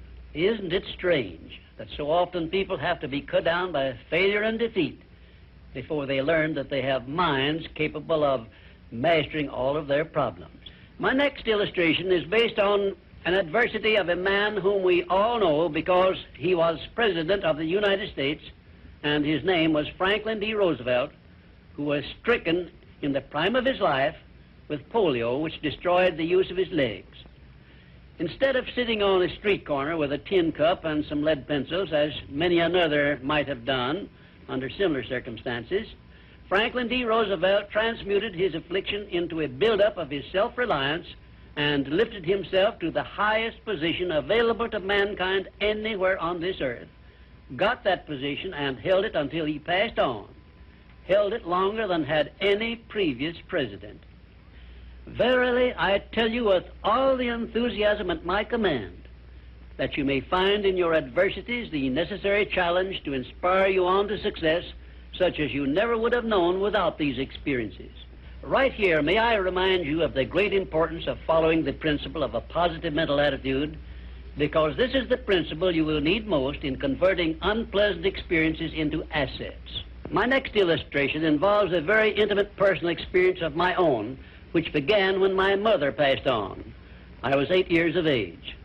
I know that the loss of one's mother at any age usually is regarded as an irreparable loss which offers no possible benefits. But even in the loss of loved ones, we may find that there is a seed of an equivalent benefit. I found that seed in one of the most wonderful persons I have ever known when my father brought home my new mother. It was she who inspired me to prepare myself for the opportunity I was to receive later in life when I met Andrew Carnegie and received from him the commission to organize the world's first practical philosophy of personal success. Had it not been for the loss of my mother, I would not now be having this visit with you, and my books would not now be serving to help millions of people throughout the world to find their places in life. Nothing is ever so bad or so unpleasant that it may not yield some benefit if we keep a positive mental attitude toward the experience and make it a habit to look for that seed of an equivalent benefit. This, of course, involves the application of that important success principle, personal initiative.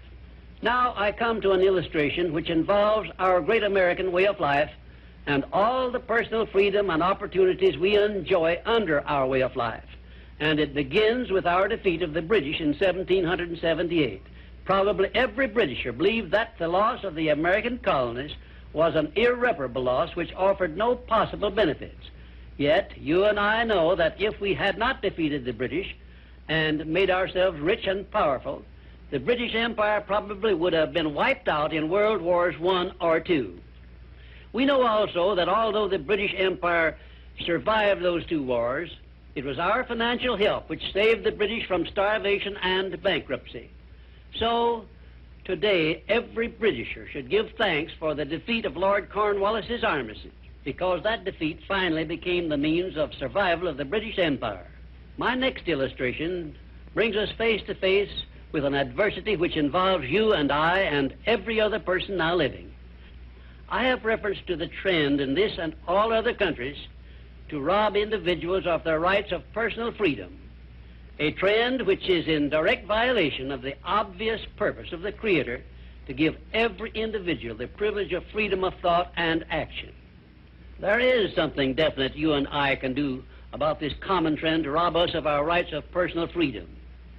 We cannot turn it back entirely by our individual efforts, but we can and we should do something about it where it affects us individually and where we know what we can do and how we can do it. Of course, you will ask, what can I do to influence a world trend? And I shall answer by saying there is something definite that you can do. You can refuse to accept this common trend and take full possession of your own mind, thus fulfilling your personal responsibility to your Creator. Remember those two sealed envelopes I mentioned in a previous visit. One of them is labeled riches you may enjoy by taking possession of your own mind. Very well, you have a responsibility to yourself, your loved ones, your Creator, to take possession of your own mind and to direct it to ends of your own choice. This responsibility is yours, and no one else can rob you of it or fulfill it for you. You also have a responsibility to your country, which has given you our great American way of life. Our great system of free enterprise, which is so designed as to provide one with every possible motive for taking possession of his own mind and writing his own ticket in life. It is definitely a part of the overall plan of the universe to give man the benefit only of those blessings he recognizes, embraces, and uses constructively. Tie your arm to your side and take it out of use, and nature rebels immediately by causing the arm to atrophy wither and become useless. Neglect to keep in contact with your friends and to cultivate them, and you lose them. Show indifference to the patrons from whom you earn your living, or the employer who pays your wages, and very soon you find yourself without a market for your services. It is an inevitable law of nature that you lose that which you do not use. And of course, this applies to the use of your own mind the same as to everything else. And uh, we who so often boast that we are citizens of the richest, the greatest, and the most powerful nation civilization has yet produced will do well to remember this law through which we lose that which we do not properly use. In this visit, I have brought you what may be a surprise or even a shock by introducing this great principle of profiting by adversity. If you are ready for this principle, you will embrace it at once, and never again, as long as you live, will you brood over unpleasant experiences without knowing full well that your efforts could be better employed by searching for that seed of an equivalent benefit which is available in those experiences.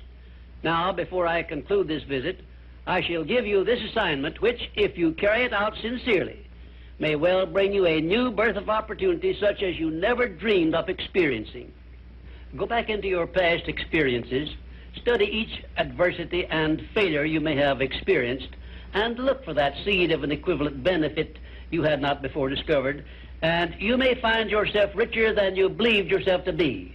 And now, until our next visit, just remember nothing can be called failure until you accept it as such. We have now come to our 11th visit, where I shall present creative vision, the success principle which is responsible for the building of all of our plans, aims, and purposes. It has been said that the imagination is the workshop wherein we fashion the purposes of our brain and the ideas of our soul. I do not know of a better definition of imagination than this. There are two forms of imagination. First, there is synthetic imagination, which consists of organizing and putting together of recognized ideas, concepts, and facts arranged in a new combination. Very seldom does anyone create an idea or anything else absolutely new. Nearly everything known to civilization is but a combination of something that is old. Secondly, there is creative imagination, which operates through the sixth sense and has its base in the subconscious section of the brain and serves as the exclusive medium through which basically new ideas or facts are revealed. Uh, let me give you some examples of synthetic imagination in action. One, Edison's invention of the incandescent electric lamp was the creation of synthetic imagination because it was created by bringing together in a new combination two old and well-known principles. Two, Clarence Saunders' idea on which uh, the Piggly Wiggly store system was based was the result of synthetic imagination because he merely borrowed the self-help cafeteria plan and introduced it into the grocery store business. But despite the simplicity of the plan, it is said to have yielded its organizer $4 million during the first four years after it was put to work. Three, Henry Ford's first automobile was created through synthetic imagination by the simple procedure of bringing together the well-known method of transportation, the horse and buggy, and the steam-propelled thrashing machine. Both ideas were old, but it remained for Henry Ford to combine them in a new method of use, and he made himself the most distinguished industrialist of his era by his achievement, not to mention a fabulous fortune. Four, the man who dipped a hunk of ice cream in chocolate, placed a stick in it for a handle, and called it Eskimo pie, used synthetic imagination and started a new industry which still has a widespread outlet and grosses annually a huge sum. It is safe to assume that the creator of this simple plan of merchandising was well compensated for his use of his synthetic imagination.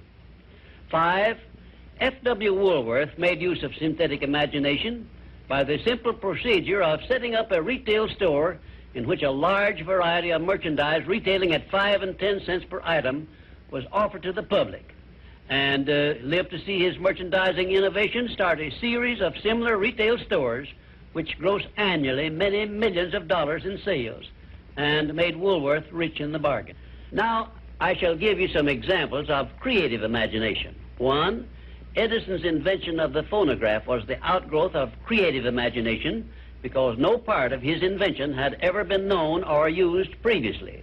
Two, Signor Marconi's invention of wireless communication was also the outgrowth of creative imagination because it was based on basically new ideas which never had been used previously. He was the first to discover the means by which the ether could be made to take the place of wires in the transmission of sound. Three, Madame Curie's discovery of radium was also the outgrowth of creative imagination because no one before her had ever revealed either the actual existence of radium or the method by which it could be recovered or refined. Four, Wilbur and Orville Wright's perfection of the modern airplane was partly the result of creative imagination and partly the result of synthetic imagination because others previous to their time had discovered some of the ideas they used successfully, but they were the first to coordinate those ideas so they worked. Five, Robert G. Letourneau made effective use of creative imagination by building heavy dirt removing machinery which involved ideas never before used, although he was practically unskilled in engineering and had very little schooling of any kind. I worked with Mr. Letourneau for a year and a half, during which I saw him in action many times when he was drawing entirely upon the faculty of creative imagination and receiving his ideas from sources outside of his own immediate education or knowledge. And right here, in case you have not already recognized the fact, I am bringing you very near the point where people sometimes tune in on their creative imagination and come up with ideas which benefit great numbers of people and make themselves popular and rich. I am going to give you these suggestions solely as inspiration intended to introduce you to your faculty of creative imagination. All the good ideas have been used up, did I hear you say? Quite to the contrary, the best ideas are yet to be revealed and put into the service of mankind. There are no more opportunities to become rich, did I hear you say? If you will give me an acceptable plan for influencing married people to adopt and use the mastermind principle in their domestic relations, you may benefit many millions of people in homes where harmony does not now prevail, and to make for yourself a reputation worthy of a king's ransom if you have a better idea or plan for the use of salesmen in any field of selling.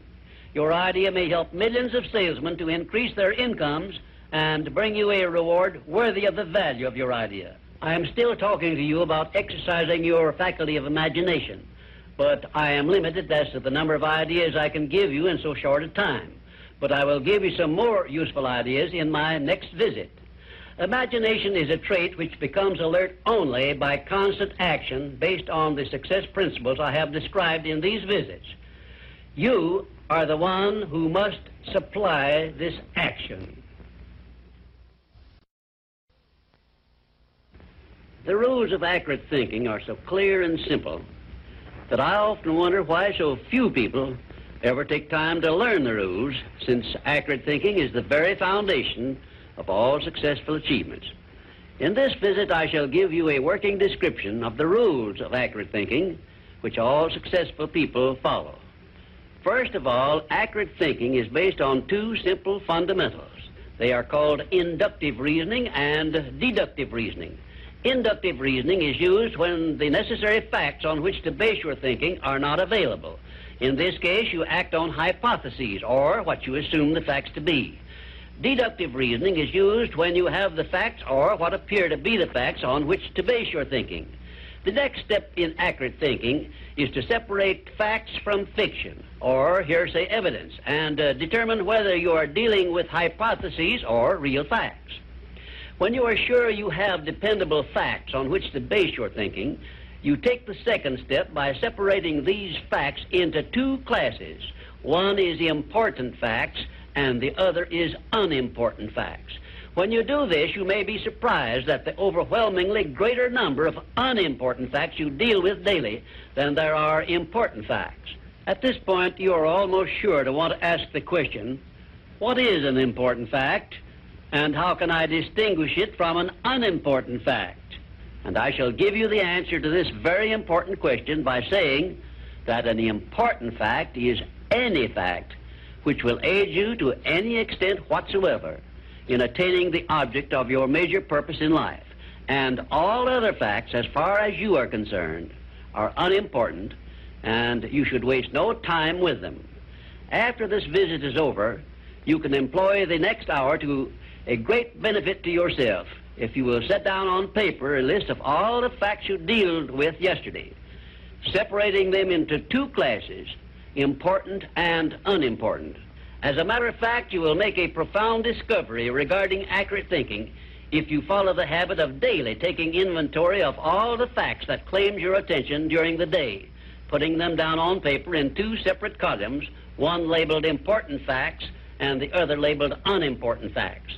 Now let us turn our attention to the subject of opinions and see to what extent loose, unsound opinions are mistaken for accurate thinking.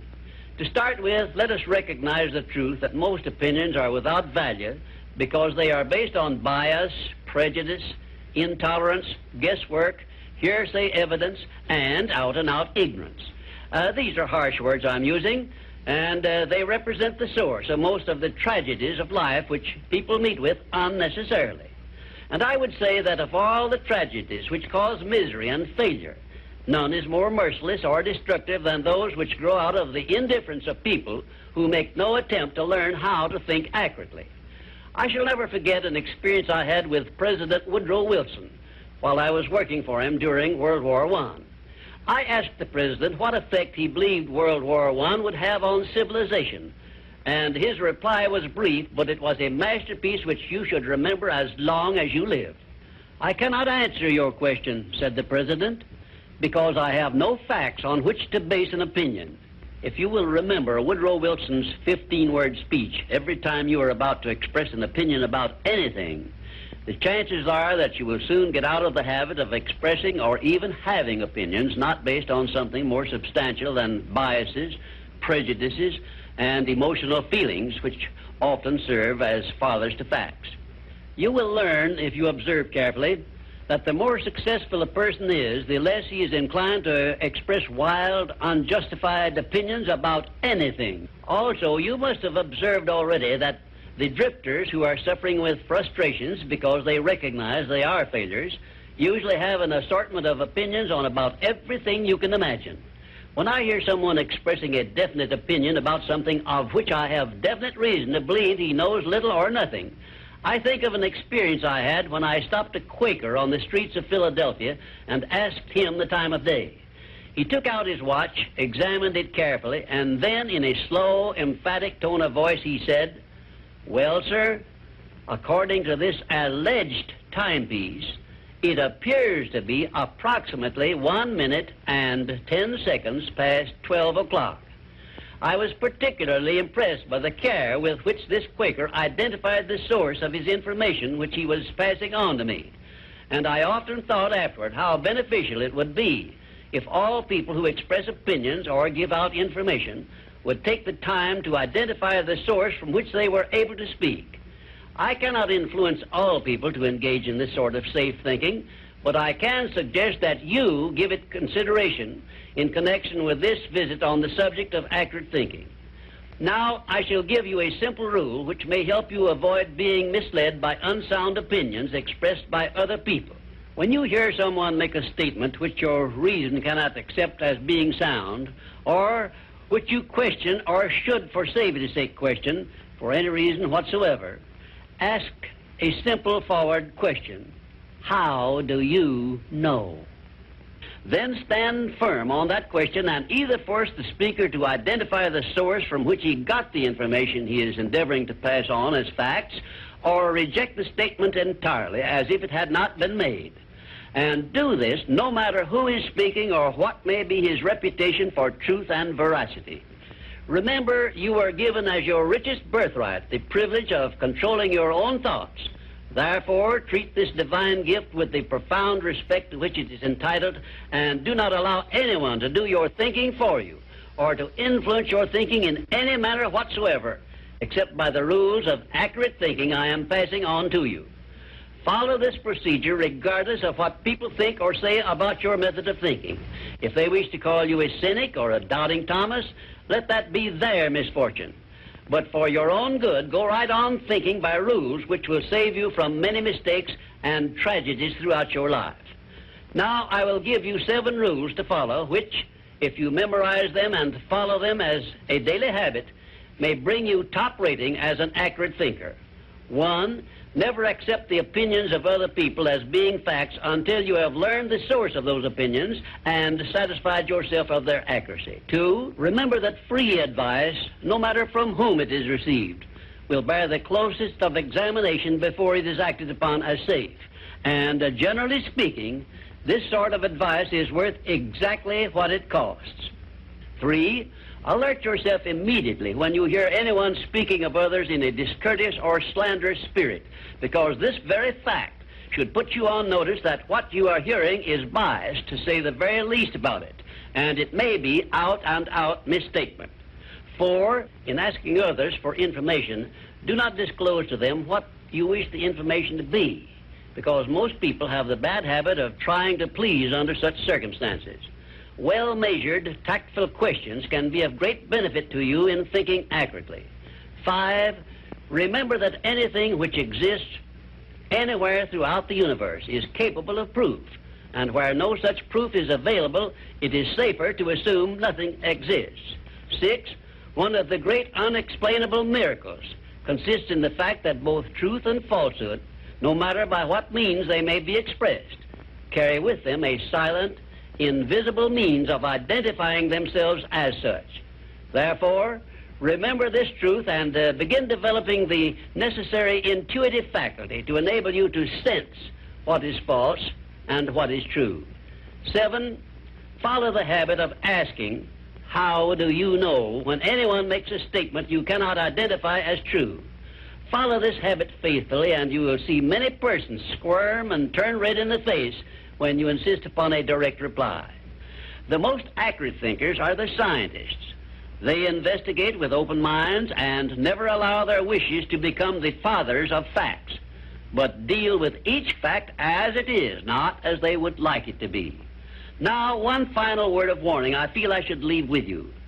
Study yourself carefully, and you may discover that your own emotions are your greatest handicap in the business of accurate thinking. It is easy for you to believe that which you wish to believe, and unfortunately, that is precisely what most people do. This is a method by which many people condemn themselves to eternal failure and defeat. And it is a method which opens wide that sealed envelope which contains the list of penalties they must pay for neglecting to take possession of their minds and use them for constructive ends beneficial to themselves. And now, until our next visit, may I say goodbye.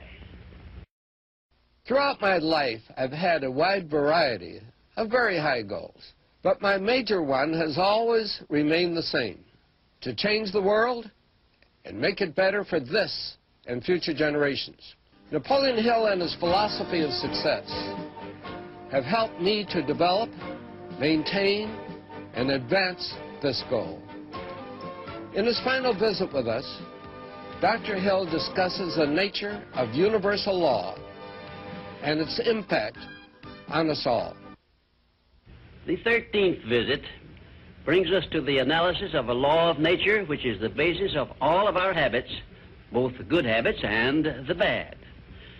Uh, this law is a vital part of the 17 success principles because it is the means by which you and every other person can put into operation an irresistible power by which your aims and purposes are attained almost automatically by the action of your habits. I have named this law cosmic habit force because it is the law which gives definiteness of action to everything which moves throughout the entire universe. It keeps the stars and planets in their accustomed places, and it fixes the life patterns of every living thing, from the smallest insects to the largest animal, excepting only man who has been given the means by which he may use this law to establish his own habits and determine his own desires and movements throughout life. Cosmic habit force binds every living thing lower in the scale of intelligence than man with what we call instinct. But man can rise above these fixed patterns by which lower forms of life live and establish his own pattern. Uh, this privilege is the only thing over which man has complete power of control and direction. And it is interesting to observe that the Creator never gives man any form of riches without sending along with it the means by which man may do whatever he pleases with those riches. Like every other natural law, cosmic habit force has both a positive and a negative potential application.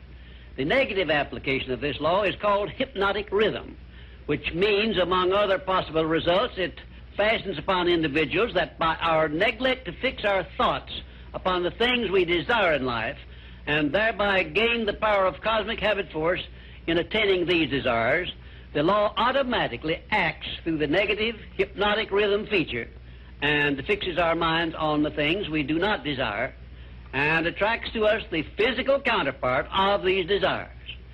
Understand this principle of the law of cosmic habit force, and obviously you will have a better conception as to how essential it is to keep your mind occupied with the life pattern and the things and circumstances you desire until this pattern is taken over and made permanent by cosmic habit force. Cosmic habit force is the watchdog, so to speak, which looks over your shoulder all through life, examines every thought you release, every act in which you engage, and forces upon you the penalties or the rewards in those two sealed envelopes I described in a previous visit.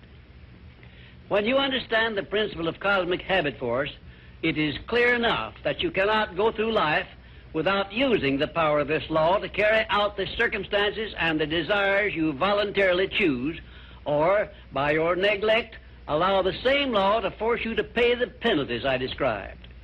You have a power of choice here, the same as in all other things, but your neglect to exercise this power brings certain, if not always swift, retribution upon you. Perhaps you now see why I warned you in a previous visit that the two sealed envelopes were not imaginary but real. And of course, you now understand that you must avail yourself of the benefits of one or be forced to accept the penalties of the other. There is no halfway compromise for any human being. Uh, ponder over this profound truth, and you will probably get a more impressive understanding of the power which is available to you through the application of the 17 success principles of the science of success.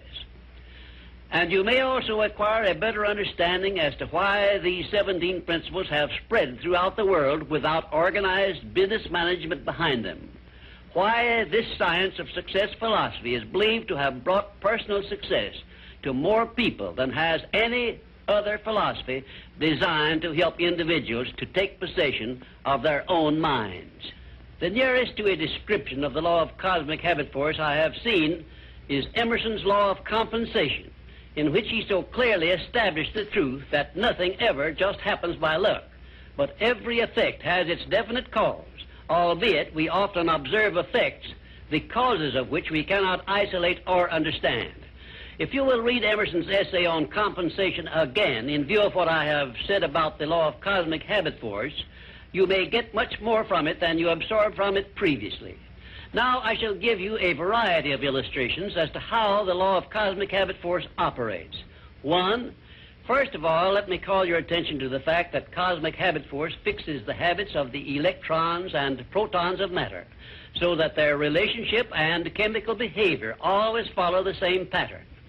Thus we see that everything throughout the universe comes under the influence of cosmic habit force, and everything moves and exists by a pattern which is immutable and enduring, except man, who, as I have said, can break the habits established by cosmic habit force, which affect him, and set up in their place habits of his own choice. Two, cosmic habit force fixes the pattern of every form of vegetation which grows from the soil of the earth, so that each thing reproduces after its own pattern. A grain of wheat always reproduces other grains of wheat but never makes the mistake of producing oats or some other form of growth.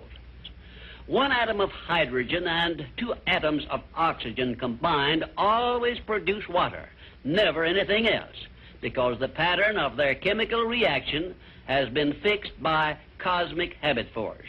Three, when the human mind is focused on a definite major purpose, the law of cosmic habit force goes into action immediately and attracts to the individual the material equivalent of that purpose, and the procedure is inexorable and never varies. However, hypnotic rhythm, the negative application of the law, will just as definitely attract to one all the undesirable things and circumstances which the mind is allowed to dwell upon, such as poverty, ill health, failure, fear, and all other undesirable things. Four, cosmic habit force expressing itself through the emotion of sex is the means by which every living thing perpetuates its species. Understand this truth, and you will better understand the irresistible forces of the profound emotion of sex, the means by which nature creates all living things. You will also better understand why aims and purposes, which are expressed orally under the great creative forces of sex emotion, are acted upon so rapidly by cosmic habit force. Five, we sometimes hear people speak of successful men as being on the beam, by which they mean that those who enjoy success have established a success thought pattern in their minds, which uh, cosmic habit force has picked up and carried out to its logical conclusion. directed to definite ends in a spirit of belief in your attainment of those ends, and keep your mind busy in carrying out your purpose instead of allowing it to drift to subjects you wish to avoid. You are on the beam when you can truthfully say, I know precisely what I want from life, and I have faith I shall get it. You are not on the beam when you have no definite major purpose and you are drifting aimlessly through life. People who are failures also are on the beam, but they are on the negative side of the beam because they have neglected to use those riches which came over with them in that sealed envelope. And uh, they have placed themselves under the influence of hypnotic rhythm, which is the negative application of cosmic habit force. There is one word which doctors dread, and it is the word fixation, which means that a sick person believes in his sickness as something which cannot be cured. Fixations can become a priceless asset by those who have discovered the great master key to success and have learned how to develop fixations in their minds based on the things they desire most in life. Cosmic habit force is the power which makes fixations permanent. You should have a definite fixation based on your major purpose in life, but you are the only one who can create this fixation. You can do it by taking possession of your own mind and keeping it directed toward the attainment of your major purpose. If you will do this by following all the instructions I have given you in these visits, in a short time you will find yourself on the beam and headed directly toward everything you desire and deserve to receive. Lastly, remember that your mental attitude is something you control outright, and you must use self-discipline until you create a thought pattern or thought habits which keep your mental attitude positive at all times. Your mental attitude is important because it acts as a magnet which attracts to you everything, every circumstance which makes you what you are and where you are. If you wish to keep on the beam that leads to success, be sure that you give Cosmic Habit Force a thought pattern based on the things you want most in life, and it will do the rest.